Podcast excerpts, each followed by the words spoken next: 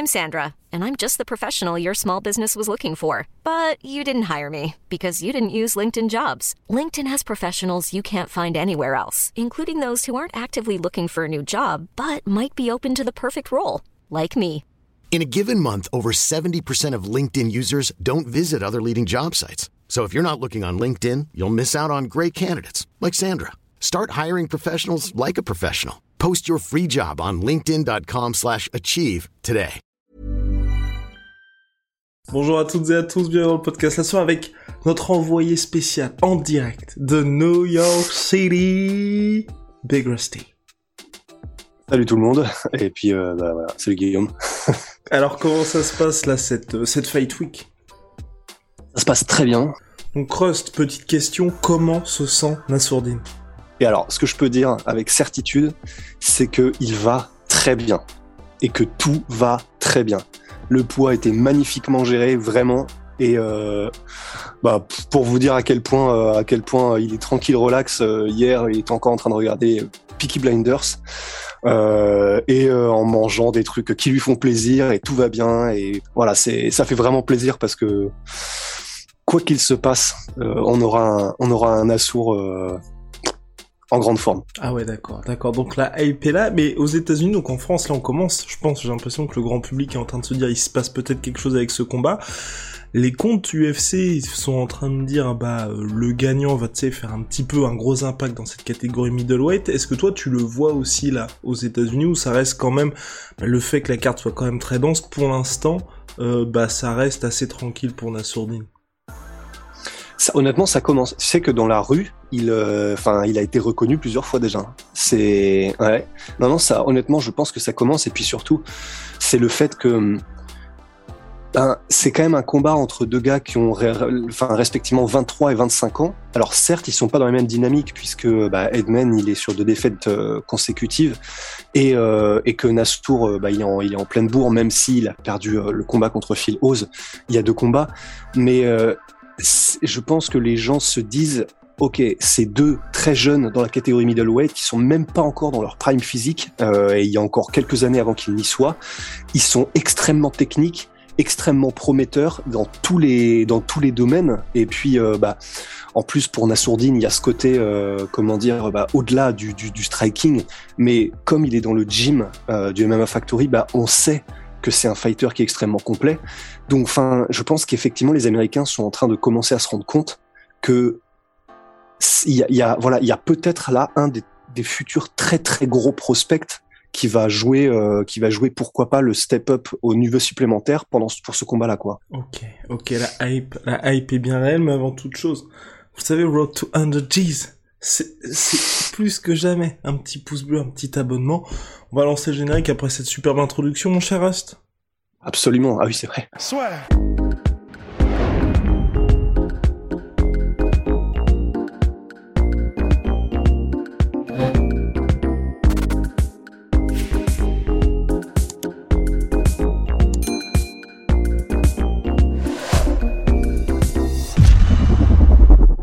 Là, vous avez l'un des chocs middleweight de la soirée.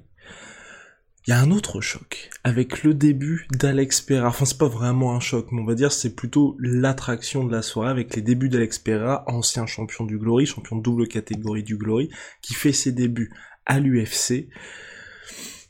Et le seul homme à avoir battu par KO Israël Adesanya. Mais alors moi, il y a un truc qui me fait peur avec tout ça, c'est que euh, là, tu sais, la fameuse malédiction de quand tu parles de du champion quand tu parles de des deux des combats dans deux trois combats, alors que tu es censé te concentrer sur le gars qui est devant toi, même s'il est pas connu, etc. Généralement, ça finit mal. Alors bon, bah peut-être qu'il va briser cette malédiction, mais elle est tellement réelle. enfin, du coup, voilà, euh, pour rester dans le rationnel, c'est pas une malédiction, c'est simplement que effectivement, je pense que il y a vraiment certains, il y a tout, tout est mental dans ce game. Et en fait, je pense qu'il y a, il y a tous les exemples qu'on a eu en tête, que ce soit les Luke Rockhold, les Phil Davis, etc. Et il y en a eu des plus récents, euh, je me souviens plus exactement lesquels, mais je sais que ça nous avait frappé aussi.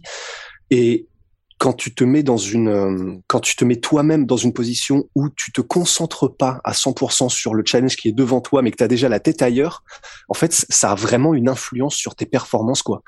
Et, euh, et du coup, je, Voilà, il y a ce truc-là qui est en place puisque Alex Pereira a donc dit, euh, c'était quoi la punchline? C'était euh, moi je me soucie pas du champion, mais euh, je pense que lui devrait commencer à se soucier de moi. Un truc comme ça, tu vois. Bon, on verra bien. En tout cas, ce qui est sûr, c'est que euh, ben, je l'ai vu dans les couloirs, il est énorme, mais énorme, Alex Pereira. Parce qu'il est grand, ça c'est sûr, mais c'est-à-dire, tu veux dire large aussi? Ultra large. Honnêtement, euh, bah du coup, on a, enfin, je, j'ai entendu qu'il était, euh, cutait énormément. Alors après, bah c'est pas étonnant. Hein. Il a fait euh, quand il était au Glory, il faisait middleweight et light heavyweight, et même en light heavyweight, il était pas petit. Euh, bah, par exemple, dans son dernier combat contre Artem Varitov.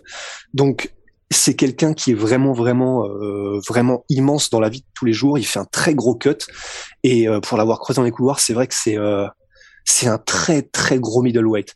Donc on verra ce que ça donne, on verra, euh, ça va être vraiment là le, baptême du feu parce que ce sera son premier combat à l'UFC directement. Il avait eu quelques combats de MMA avant, mais c'était euh, il y a un petit bout de temps il me semble. Et c'était quand il était vraiment concentré sur sa carrière de kickboxing. Mais euh, voilà, ça va être intéressant. Il est contre Andreas Michaelidis qui est un qui est un qui est un bon combattant. Alors c'est pas évidemment, hein, c'est pas c'est pas le top du top de la de la catégorie encore, mais c'est un bon combattant. Ça va être un bon test pour Pereira. C'est un gars en plus, Michaelidis, qui aime bien combattre debout. Alors peut-être qu'il adaptera son game plan cette fois-ci. Il est bon, évidemment, il adaptera probablement son game plan parce que bah, tu es quand même face à un champion du Glory, euh, double champion. Enfin, donc c'est pas, c'est peut-être pas le moment de faire le show en striking. Après, on sait jamais. Hein. On a vu des Gokansaki versus euh, comment dire euh, etc. Donc euh, euh Gokansaki qui était lui-même un champion de kickboxing et qui s'est fait mettre KO euh, par un combattant de MMA. Donc tout peut arriver, mais on imagine quand même que Michaelidis essaiera de tester un petit peu en eau profonde en MMA Alex Pereira. Mais dans tous les cas, voilà, ça va être très très intéressant puisque donc, comme tu l'as dit, bah, c'est la grosse grosse trame narrative, c'est que bah, il a mis KO Israël Adesanya quoi. Moi personnellement, je pense que le plus dur, hein, véritablement, on en avait déjà parlé pour l'Expera, ce sera le chemin jusqu'au titre, plus que le combat contre Israël Adesanya, parce que c'est vrai que chez middleweight, il y a quelques clients, mais en tout cas, faut déjà qu'il passe, qu'il réussisse avec succès son baptême, mais quoi qu'il arrive, à mon avis, si, tu vois, il score un gros KO là, il est seulement à 3-1, je crois, en MMA, l'UFC fera tout pour le pousser très très vite vers le titre, parce que c'est vrai qu'Adesanya, là, il a Robert Whittaker, et ensuite, chez les middleweight, il y a plus grand monde, enfin plus grand monde en tout cas on va dire pour le moment, tu vois, sportivement et en termes financiers, qui peut être très intéressant pour lui. Ouais, parce que sportivement, il y aurait Bronson. Ouais, euh, ça. Mais c'est vrai affronte que Jared Cannonier prochainement. Absolument. Et ça, c'est vraiment cool. C'est, trop cool qu'il fasse ce combat-là, quoi. Parce que moi, j'avais un petit peu peur que Bronson soit en mode, euh, bah, maintenant que c'est mon opportunité ou jamais, j'attendrai le combat pour le titre. C'est vraiment stylé qu'il fasse le combat contre Canonier parce qu'on en saura plus sur lui. Il valide encore plus son ticket euh, en tant que prochain contender. Donc c'est vrai que non, ça fait, ça fait, ça fait plaisir. Mais oui, oui, effectivement, euh, pour Pereira, vu que la catégorie on va voir. Hein, il y a, d'ici six mois, il y a le temps que ça s'améliore parce que je pense que là, euh, d'ici six mois, il y aura le combat contre Whitaker qui est en février, si je ne m'abuse. Après, peut-être si Bronson gagne le combat contre Bronson. Donc il y a encore, voilà, pour Pereira effectivement le, temps de faire peut-être un voire deux combats. Ça dépend de comment il s'en sort euh, et à quelle vitesse il les finit, s'il les finit. Mais euh, mais ouais, non, non, ça va être, ça va être très intéressant. C'est, c'est cool d'avoir du sang frais et des nouveaux, des nouveaux petits, petites inconnus dans la, dans la catégorie. Alright. Et chez les bantamweight, de retour de Frankie Edgar face à, face à la famille, finalement, finalement, pour euh, ce monsieur, monsieur Tito Vera. Pourquoi la famille Je sais pas, tu, tu l'adores dans ce combattant. Hein? Ah oui, oui, je le, je le surkiffe, ouais. ouais. Et d'autant plus que, bon, bah là, pareil, hein, c'est juste que je le croise dans les couloirs et tout, mais euh, c'est, il est tellement stylé. Là, en plus, euh, Marlon Vera, il a vraiment, tu sais, il a les cheveux euh, avec un peu de lac, un tout petit peu long, plaqué vers l'arrière, et euh, avec sa petite, bah, exactement comme la tienne, le, combo moustache book. Il est tellement stylé, tellement stylé. Donc, c'est, moi, c'est pour ça que je le kiffe d'abord, pour sa personnalité et pour son style, en dehors même de la cage, mais effectivement, dans la cage, bah, vous pouvez pas ne pas aimer un gars comme Tito Vera, en fait, parce que c'est un gars extrêmement dur au mal, besogneux, mais aussi vraiment talentueux, vraiment réellement talentueux. Et, euh, et comment dire, bah, il a été révélé lors de son choc contre Sean O'Malley, puisque donc Sean O'Malley était théoriquement le grand favori, et Chito Vera euh, bah, a réussi à finir Sean O'Malley. Et euh, à partir de ce moment-là, il y a eu, euh, voilà, il y a eu un, changement, et les gens ont découvert qui était Marlon Vera, et depuis, vraiment, c'est devenu euh, un un favori des fans et, euh, et, les raisons les raisons sont, sont voilà, sont, sont là, quoi. C'est, il est trop cool, il est ultra performant en tant que combattant. Le combat contre euh, Frankie Edgar, ça va être un vrai combat technique parce que Frankie Edgar, on sait ce qu'il apporte, extrêmement complet, rapide, euh, increvable, vétéran plus que tous les vétérans.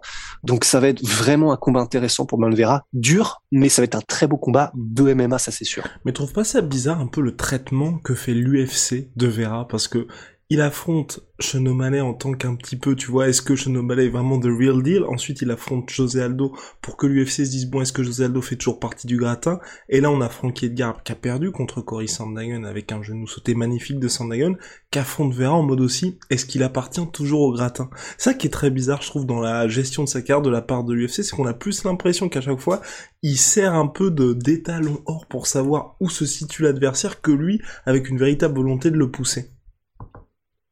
Ouais, ben je pense que c'est c'est peut-être lié. Alors je sais je sais plus exactement quel âge il a. Je vais aller voir ça tout de suite, mais je sais que c'est peut-être aussi parce que l'UFC se dit que ça n'est pas un prospect aussi flashy que euh, que bah par exemple les Sean O'Malley ou les ou les gars comme ça. Ouais, pourtant il est encore très jeune, 28 ans. Mais euh, je pense qu'effectivement peut-être que l'UFC ne voit pas en lui peut-être parce qu'il n'est pas euh, américain, peut-être parce qu'il n'est pas anglais, je ne sais pas, parce qu'il est donc équatorien, équatorien. Euh, mais je, je, honnêtement, je sais pas parce que c'est vrai qu'il a tout pourtant euh, pour plaire théoriquement et comme on l'a dit, il, est très stylé, il parle très bien. Il, honnêtement, il est très très bon vendeur. Euh, il est, quand il y a du trash talk, euh, c'est jamais le dernier, mais c'est tout en restant respectueux, donc c'est vraiment assez stylé. Il a, enfin, il a, il a tout pour plaire théoriquement. Il finit ses combats. Il, c'est un vrai guerrier. Il lâche jamais rien. Et pourtant, effectivement, je suis d'accord. C'est vrai que l'UFC n'a pas l'air de vouloir spécialement le le pousser. Après, peut-être qu'ils attendent genre la victoire qui sera ultra éclatante face à un, un, gars super performant parce que finalement on pourrait se dire aussi que sa victoire qu'il a vraiment propulsée c'est celle contre Sean O'Malley. Mais sinon à part ça c'est vrai aussi qu'il a donc perdu contre José Aldo. C'était un bon combat mais il a perdu très clairement très très clairement. Euh, il a perdu il avait perdu avant ça contre Song Yadong et donc Hiring for your small business if you're not looking for professionals on LinkedIn you're looking in the wrong place That's like looking for your car keys in a fish tank. LinkedIn helps you hire professionals you can't find anywhere else, even those who aren't actively searching for a new job but might be open to the perfect role. In a given month, over 70% of LinkedIn users don't even visit other leading job sites. So start looking in the right place. With LinkedIn, you can hire professionals like a professional. Post your free job on linkedin.com slash achieve today. Ces victoires, genre, euh, je sais pas comment est-ce qu'on dit, mais ces victoires tampons, c'est pas encore des victoires contre des noms très éclatants. Donc on peut aussi le voir à l'inverse, et on peut aussi le voir en tant que, en le mettant là contre Frankie Edgar, ils le remettent face à un très gros nom pour que peut-être potentiellement justement ils battent ce gros nom et qu'on puisse lancer la, relancer la machine. On peut le voir dans ce sens-là aussi. On peut le voir dans ce sens-là, Rust. Et puis là, c'est le podcast un peu ultime sur cette UFC 268 avec tous les enjeux. Vous avez déjà eu la preview de Chandler versus Geji, preview de Kamar Ousmane contre Covington numéro 2. D'ailleurs, l'UFC a changé l'ordre euh, des combats pour la main card avec en ouverture Geji Chandler pour permettre à Trevor Whitman bah, de pas enchaîner en back-to-back-to-back avec Geji Chandler, puis Rosna Mayunas contre Wiley Zhang 2, puis Kamaru Usman contre euh, Covington. Tu veux dire quelque chose? Ouais, parce que pour vous dire à quel point c'est usant en fait pour les coachs et pour les, les cornerman de suivre un combattant et donc effectivement c'est c'est vraiment beau de la part de l'UFC. Pour le coup c'est beau parce que ça n'a aucun autre intérêt. Donc là honnêtement, même si on dit à chaque fois que l'UFC est une corporation et c'est vrai et que c'est un business, faut faire. Ça a quand même pour intérêt, je trouve, tu vois, le combat de Frankie Edgar, a aussi je sais plus trop quel combat sur la main card, les gens le regarderont. Alors que sinon, ils auraient peut-être attendu, tu vois, euh, les derniers moments pour acheter leur pay-per-view. Là, tu sais que directement à 3 heures du hmm. matin, t'as une dinguerie. C'est vrai, c'est vrai, c'est très bien vu. Bah tu vois, je suis trop, trop, trop naïf. Mais euh, en tout cas, tout ça pour vous dire aussi, néanmoins, et ça par contre je le sais, mais euh, parce que ça c'est du, du solide parce que je l'ai entendu de vive voix. Mais c'est effectivement une très bonne nouvelle pour Trevor Whitman et pour sa santé, euh, disons, euh, enfin nerveuse, psychologique, parce que c'est vrai que, en fait, pour vous dire à quel point c'est compliqué et c'est harassant, en fait, psychologiquement, de suivre euh, quelqu'un dont tu es proche et quelqu'un qui est de ta team, etc., pendant un combat, Cyril, Cyril Gann, lui-même, en gros, alors il discutait avec son avec son frère il y a quelques jours, et en gros, ben, son frère lui demandait, mais du coup, euh, ouais, c'est là, tu vas être comment? Enfin, euh, ou c'était peut-être un gars de BT, enfin, je sais plus, je sais plus exactement dans quelle discussion c'était, mais en gros, qui lui demandait, mais du coup, ça va être stressant ou pas là pour toi de regarder Nassourdine combattre? Et Cyril a répondu, ah mais mais mais beaucoup beaucoup plus que de combattre moi-même. Donc en fait, c'est vraiment pour vous dire à quel point c'est très compliqué nerveusement pour les gens qui entourent le combattant parce que bah évidemment il y a ce côté euh, tu ne maîtrises rien il y a ce côté euh, voilà tu tu t'es impuissant face à ce que tu regardes même si ça se passe bien tu vois t'es, tu peux rien faire que que qu'être spectateur même si tu peux donner des consignes etc mais voilà tout ça pour vous dire que si ça peut stresser Cyril Gann euh, lorsqu'il regarde euh, Nassour combattre Nassour Dinimavov Dites-vous bien que pour quelqu'un qui est l'entraîneur de trois combattants qui combattraient les uns après les autres, ça doit être mais intenable psychologiquement. Donc c'est effectivement c'est pas plus mal pour lui. Est-ce que toi ton analyse a évolué au fil de la semaine là sur euh, Chandler contre Geji ben, en fait, puisque là on est dans le podcast où on a, euh, ouais, un petit peu, où, voilà, c'est pas des insights forcément, mais où on voit effectivement ce qui a pu changer en fonction de ce qu'on a vu pendant la semaine et qui, qui, qui, change donc des analyses pures, simples et dures, euh, des pronostics, des analyses, etc. Alors personnellement pour Chandler Gagey, moi maintenant je, je le sens beaucoup beaucoup beaucoup plus clairement encore qu'avant pour Gagey j'ai vraiment une sensation là depuis que je vois les face-off, depuis que je vois la comment dire la le, comportement même dans les couloirs de l'un et de l'autre. Qu'il en fait trop. D'accord. Qu'il en fait trop, mmh. Chandler? Pas forcément qu'il en fait trop, mais euh, et, et, là euh, voilà pour couper court à tout ce qu'on pourra nous reprocher, euh, je suis d'accord. Moi-même, c'est de l'impalpable. C'est pas du factuel, c'est pas du concret, ce que je vais dire là. Mais j'ai vraiment une impression que Geji est confiant, mais une confiance extrême, mais qui qui est pas une confiance arrogante, qui est une confiance sereine. C'est très bizarre, c'est très étrange. Tandis que j'ai un petit peu plus l'impression que ce soit effectivement dans ce que je vois euh, réellement euh, dans les couloirs ou même que je vois, ouais, que je perçois même dans les conférences et trucs comme ça. J'ai un peu plus l'impression effectivement que euh, que Chandler est un petit peu moins dans son élément quand même mmh. que Geji et ça peut avoir une influence ça peut avoir une influence Geji honnêtement il m'a impressionné enfin je sais pas, t'as l'impression que c'est le boss, quoi. T'as vraiment l'impression que c'est lui le boss dans le dans, dans son comportement et c'est assez impressionnant. Donc ça peut ça peut ne pas ne pas se traduire le jour du combat, mais euh, tu vois si je devais mettre une petite pièce euh, parce que ça a quand même son importance, l'état d'esprit du combattant, bah je pense que je mettrais encore plus une petite pièce qu'avant sur Geji. Alrighty my good sir. Euh, on n'avait pas parlé de Wiley Zhang contre Rosna Mayunas. C'est vrai. Ben ça va être un combat très compliqué euh, quand même pour Rose. Alors, elle l'a déjà fait. Hein. J'ai trop, Ah ouais, mais moi aussi. Parce que là, je pense que je pense que physiquement, Weili Zhang elle va arriver euh, préparée comme jamais. Et je, tu vois, à mon avis, le premier round, elle va tout faire pour un peu, tu vois, pourrir le combat. Et à partir du deuxième, je pense qu'on va vraiment voir la différence. Et j'ai, j'ai vraiment très peur, tu vois, que ça se termine en TKO pour Weili Zhang troisième round. Ben ouais, non, c'est fort possible. En plus, c'est vrai que là, on sait que Weili Zhang, du coup, euh, elle s'est entourée maintenant de des gars comme Cerudo, Figueiredo. Enfin, c'est c'est c'est pas des petites additions quand même. Hein. Euh, c'est ce qui se fait de mieux au monde.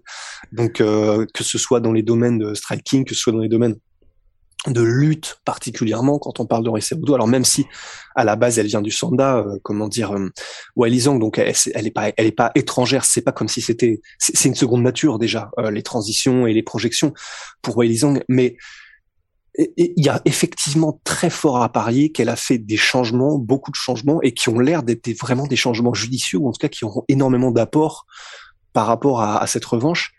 Et euh, bon, après, ce qui est bien aussi, c'est que à moins à moins, à moins d'une grosse blessure ou à moins d'un énorme problème, ben, ce qui est bien aussi pour Rosna Mayunas, c'est qu'on sait ce qu'elle apporte, on sait avec qui elle s'entraîne, on sait ce qu'elle vaut, on sait qui elle est. Donc, bon, il y, aura pas de souci du point de vue de euh, est-ce que ça ira pour Rosna Mayunas, mais effectivement, c'est juste peut-être plus à quel point est-ce que euh, Wiley Zhang va arriver affûté, va arriver euh, avec une, une un, un, angle différent du combat peut-être et ouais, ça, ça, peut, ça peut vraiment faire mal. Il y a, il y a vraiment beaucoup d'inconnus. Hein. C'est, comme avec Kobe Covington qui change de camp et qui change un petit peu tout radicalement. il y a quand même des inconnus, même si elle garde une partie de son ancien staff Wei Zhang. Mais euh, ouais, je, je, là en plus elle s'est coupé les cheveux. Enfin, tu sais, il y, a un, y a un côté euh, rédemption cinématographique, quoi. Donc euh, à voir. Ouais, le seul truc moi qui m'inquiète un petit peu, mais c'est vrai que comme tu l'as dit, les, les changements montrent qu'elle a dû se dire, enfin puis maintenant elle est complètement aux États-Unis, qu'il fallait peut-être changer certaines choses et peut-être qu'elle était tombée un petit peu trop amoureuse de son striking. Mais c'est vrai, tu vois, toutes ces déclarations en mode, bah le fait de se faire mettre KO, de se faire éteindre sur un coup en début de combat, c'est pas comme si je m'étais fait dominer de A à Z et donc pour moi ça veut pas dire forcément que c'est la meilleure combattante. Enfin et on en avait parlé par le passé, toutes ces déclarations qui sont un peu bizarres, c'est peut-être juste ça que moi qui m'inquiète un tout petit peu de son côté même si de l'autre côté, comme je comme j'ai expliqué, les actes montrent qu'elle a qu'elle a vraiment pris conscience de ce qui s'était passé et qu'il fallait faire quelques changements. Un truc à ajouter sur Kamar Ousmane contre Colby Covington Vigority. Ou that's it. Euh, bah pas spécialement là pour le coup ça ça ne change pas euh, enfin en tout cas de, de, ma perception des choses ça ça ne change pas et eh ben, Donc, parfait et oui en tout cas Kamar Ousmane très serein dans les conférences de presse Ouais. Non, il y a un truc en, revanche qu'on peut rajouter, je pense, là, vu qu'on est sur euh, sur un petit peu les enjeux et ce qui peut se passer euh, et, et, qui il faut surveiller. Il y a un gars qui s'appelle Yann Gary qui va combattre euh, là à l'UFC et qui est un très très jeune prospect en welterweight. Il a 23 ans et euh, il va combattre Jordan Williams, qui est d'ailleurs un ancien adversaire de Nassourdine et qui a le premier pour son baptême du feu à l'UFC. Oui, absolument, voilà. Et euh, d'ailleurs, dont Nassourdine avait, euh, je crois, explosé l'orbital, le nez et les côtes, enfin, un truc monstrueux.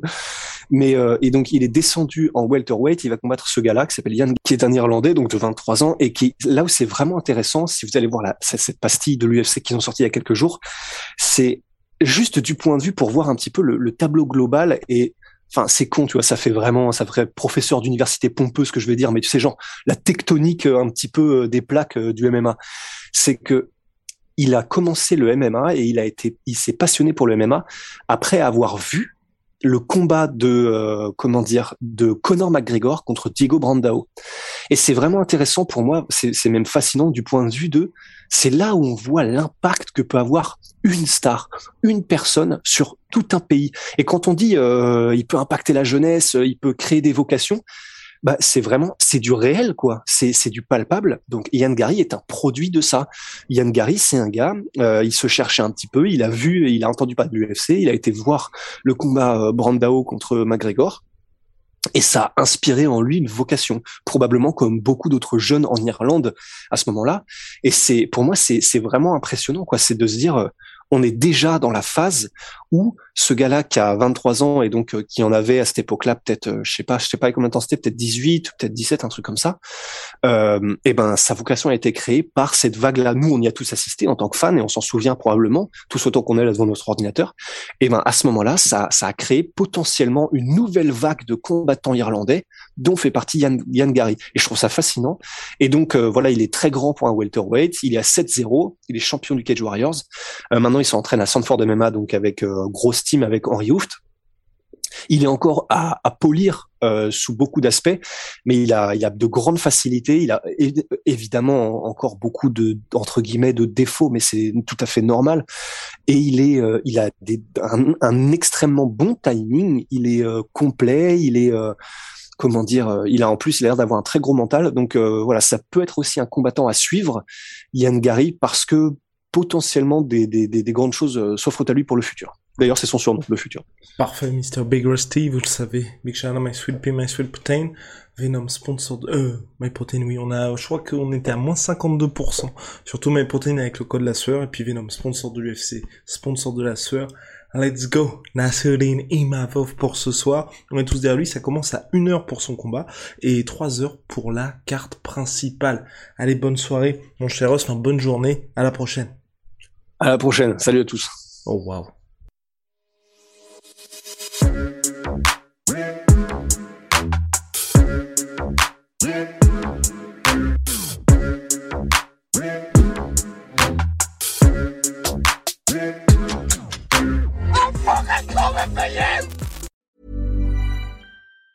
Planning for your next trip? Elevate your travel style with Quince. Quince has all the jet setting essentials you'll want for your next getaway, like European linen, premium luggage options, buttery soft Italian leather bags, and so much more. And it's all priced at 50 to 80% less than similar brands. Plus, Quince only works with factories that use safe and ethical manufacturing practices. Pack your bags with high-quality essentials you'll be wearing for vacations to come with Quince. Go to quince.com slash trip for free shipping and 365-day returns. Et voilà, c'est la fin de votre épisode du podcast La Sœur. Si ça vous a plu, n'hésitez pas à nous mettre les 5 étoiles sur Apple Podcast ou sur Spotify. Vous pouvez aussi nous laisser un petit commentaire, ça nous aidera beaucoup. Et si vous voulez aller plus loin avec nous, vous tapez La Sueur sur toutes les plateformes ou sur les réseaux sociaux, vous nous trouverez. Et là, vous nous écoutez très certainement en audio. On est aussi en vidéo sur YouTube, mais également sur Snapchat. Là encore, vous tapez la et on sera là. Merci de votre fidélité et à très vite pour de nouvelles aventures.